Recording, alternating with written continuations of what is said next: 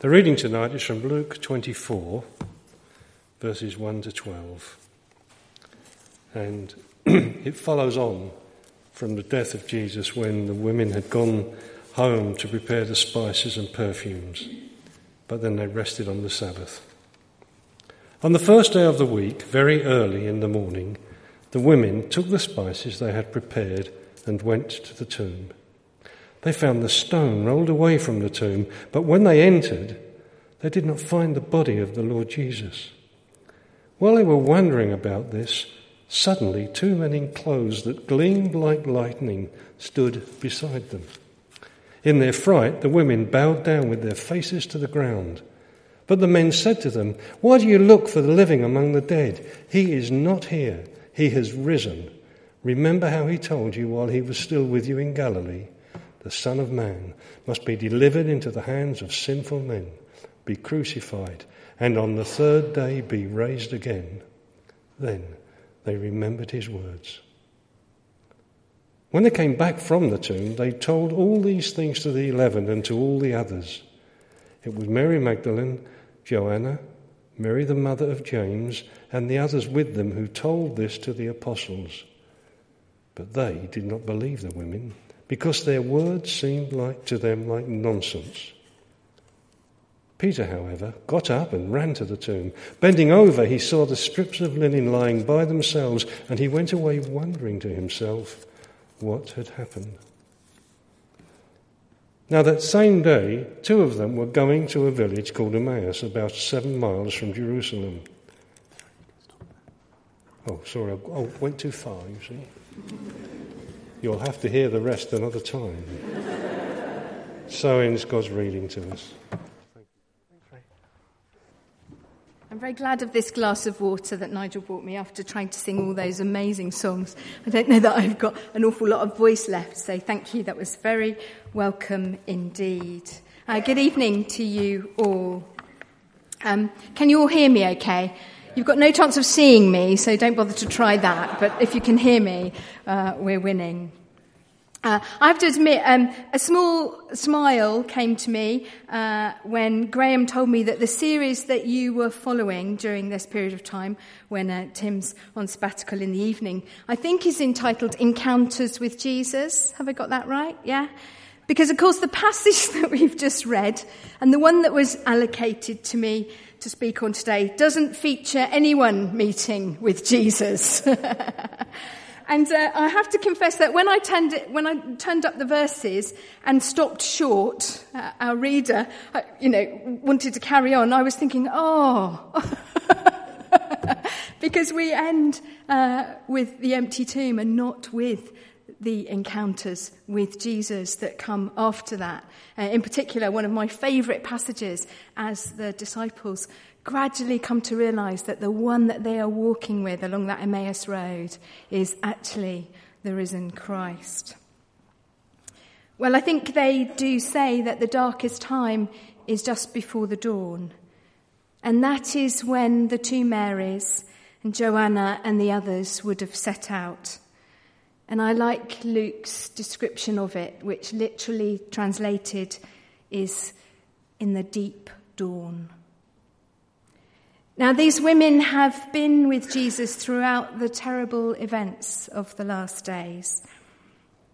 In verse 49, Luke, of the chapter before, Luke tells us that all his acquaintances, including the women who had followed him from Galilee, stood at a distance, watching as Jesus was crucified, witnessing his crucifixion. And then in verse 55 of that chapter, we're told that they saw his tomb and how his body was laid, and then they returned and prepared spices and ointments. These women have hardly left Jesus only doing so because it was the Sabbath on the Saturday and they couldn't work or be at the tomb on that day. And so they come back as soon as possible with the spices and the perfumes that they need to complete the rituals for a proper burial. Wrapped up in a cloth shroud and enclosed with the spices, the body would normally be left in a stone tomb, often alongside others, for a year, for the flesh to be cleansed away from the bones. And then at the end of this purification period, the bones would be collected into a special box and then placed into the family crypt. Now, when the women get to the tomb, of course, they don't find what they expect to find. They're confronted with an unexpected scene the stone rolled away and an empty space where they expect to find the body of Jesus laid, in the place where they had previously seen Jesus' body. And Luke tells us that the women are left wondering or perplexed by this scene, but not left that way for very long, because quite quickly two men who we're told are in shining clothes, later referred to as angels, appear on the scene. And as the women who are lying prostrate on the floor out of fear are there, the women are then asked a question by these men. And it sounds a little bit like a rebuke. Why do you look for the living among the dead? Now, of course, it sounds a bit obvious to state this, but the women haven't come looking for the living among the dead because they've not come expecting Jesus to be alive. He was very dead the last time they saw him in the tomb. And so actually they've come looking for the dead among the dead. So it seems a little bit of an unfair rebuke, if you like. He's not here. He has risen, is what our NIV translation says in verse 5. A, a more literal but perhaps more accurate translation would be He's not here, but He has been raised. The women's expectation is to find Jesus' body where it was left, where they had last seen it, and instead they find an empty tomb. Seeing their shock and their incredulity, the angels go on to remind them of what they have been told by Jesus. It's worth noting here that these women are not only messengers, but they have been among the disciples of Jesus. They are counted among the disciples of Jesus. They've been with him and heard him explaining all of these things that are to happen to his close followers. Remember, the angelic messengers say, remember what Jesus told you in Galilee, that it was necessary for all the events of Friday to happen but this is now Sunday, the third day. And on that day, he told you, and actually, if we look back through Luke's gospel, we can see he tells them quite a few times. He told you that he would be raised again to life. Now, to give the women their due, at this point, they don't waste much time looking for uh, the living among the dead. In actual fact, we're told that they rush off in order to tell the other disciples what they've found out. Now, the word in verse 11 of this chapter, translated in our NIV as nonsense, is leros. And it's a word which apparently comes from the field of medicine, where it referred to a delirium that sometimes accompanies a high fever. And when the women go to communicate their astounding news to the men, what they say is cynically di- dismissed because they're thought to be out of their minds, hysterical, perhaps as a result of the shock and grief that they have experienced. Now, something could be made here of the men not listening to the women, and sometimes it has been. And certainly then uh, uh, and in that place, and even sometimes here and now, women's voices are not always heard, or perhaps what they say is not always given the credence and the weight in the same weighting as that of men. But actually, this isn't really about that. This is about the fact that despite all that Jesus had said, the disciples were not expecting this to happen. They had no expectation that Jesus would actually be raised from the dead.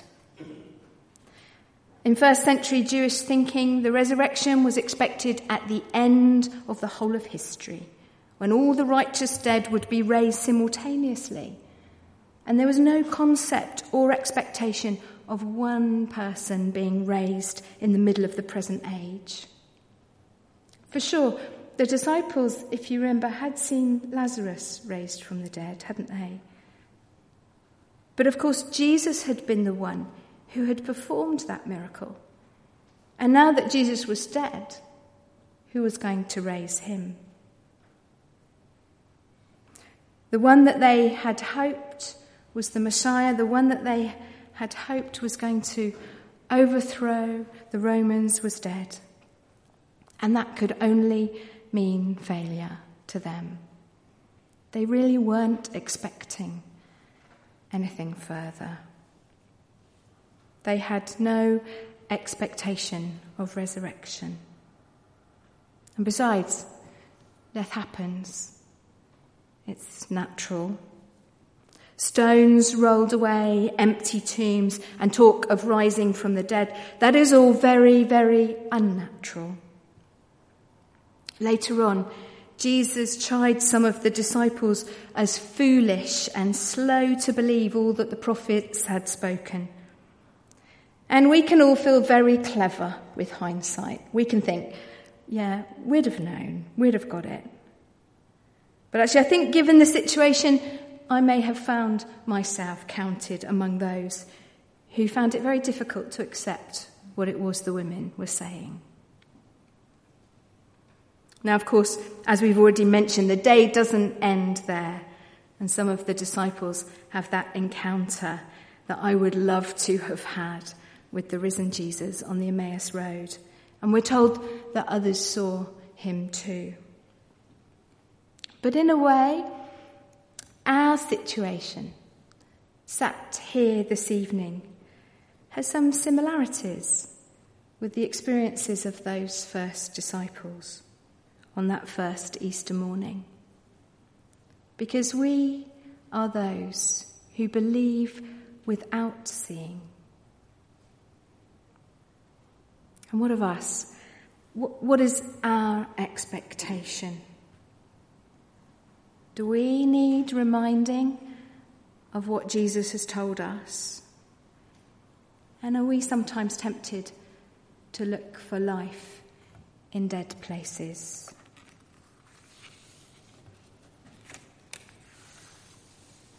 We're here today not because of an empty tomb, or even because Jesus was raised from the dead like Lazarus, but we're here because we believe that in that resurrection, Jesus conquered sin and death. And we're here because Jesus is alive and active in the church and in the world through the working of his Holy Spirit. That same Spirit, as Paul reminds us, whose power was at work in raising Jesus from the dead. But perhaps we too need reminding of what Jesus said, or what he meant when he said, I have come that they might have life and have it to the full. Because honestly,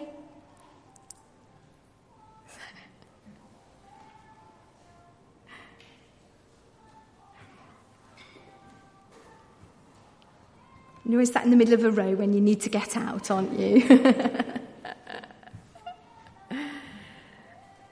I think, uh, if we're honest, that some of us are still inclined at times in some areas of our life to go looking for the living among the dead. God promised all who believe in him a new heart and a new spirit.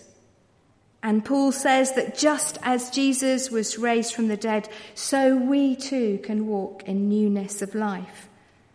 And what's more, we're told that we have the Holy Spirit, the same Holy Spirit, involved in raising Jesus from death to life. That same Holy Spirit is at work in us. And God knows that we need new life and new hope and new healing. But it's really hard for us to find the newness He's offering us if we're always looking back, seeking the living among the dead. We have been promised new life in Him, but how can we expect to fully enter into that if we're clinging on to old habits, old thoughts, old prejudices? old hatreds, old hurts, or old fears. You see, when we do this, we're really only half alive. And what about those other things that we do? Like sometimes when we carry around the guilt of uh, our sin as though Jesus hasn't really forgiven us of them. Or when sometimes we really, really worry about the things that God has promised that He will take care of. I do that one a lot. And sometimes we doubt God's promises as though He isn't serious about them or He isn't able to do what it is he said he'll do.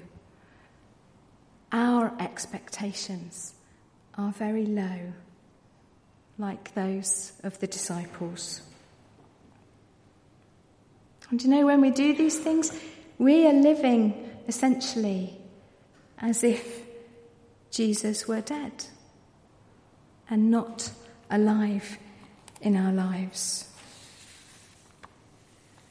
There's a story that's told, I don't know whether it's true or not, but apparently, on one occasion when Martin Luther was feeling really low in his spirits for a little while, when life had really got him down, his wife, Catherine, who was a very wise woman, dressed herself all in black.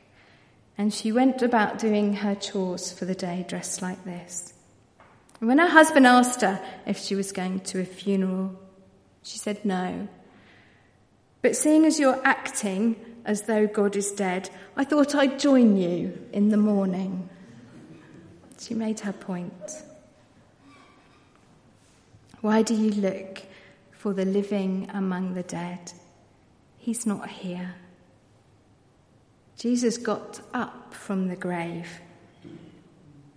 And yet we can find ourselves returning there when we live imprisoned by our guilt, defined perhaps by our past failures, or when we continue in sinful and harmful habits, or when we allow ourselves to become petrified, overwhelmed, engulfed by anxiety. All of these rob you and me of a life alive in Him. But how do we move on from those dead places in order to live in all the fullness of that resurrection life? Well, perhaps we can start as those women did with some reminders of what Jesus has said and done and what that means for us in our lives. And perhaps those reminders will lead us to expect more more freedom, more wholeness, more healing, and life in all its fullness as promised. And perhaps these will help us to stop being tempted to go back and rummage around in all the dead things, looking for life. and instead we'll go on seeking Him, the one who was dead but who is now alive and present in and among us here today, the living one who came to bring us life in all its fullness indeed.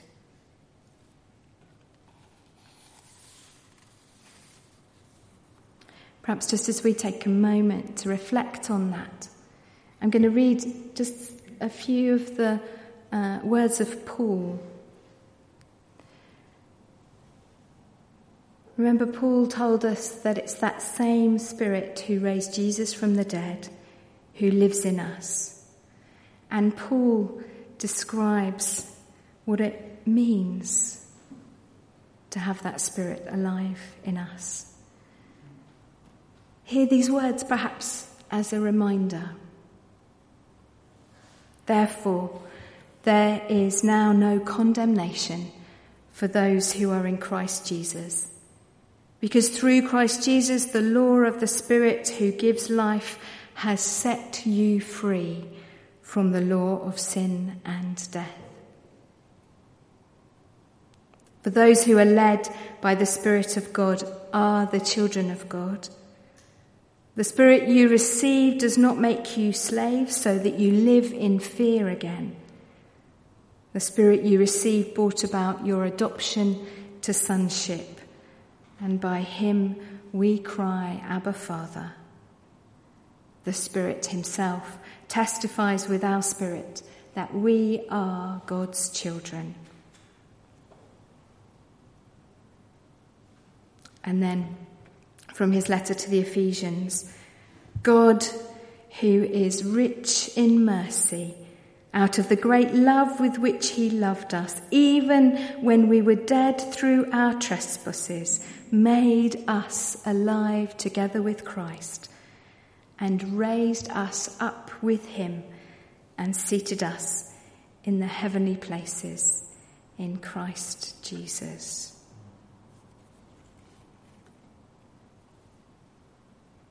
and a reflection.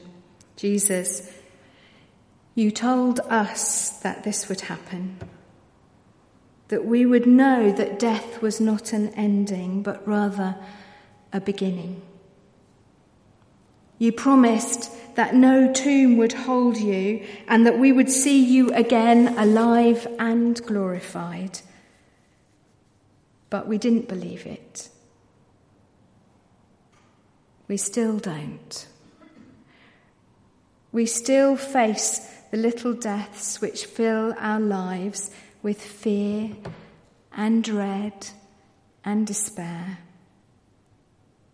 We still look away from your resurrected glory, believing ourselves to be beyond the reach of your grace and life.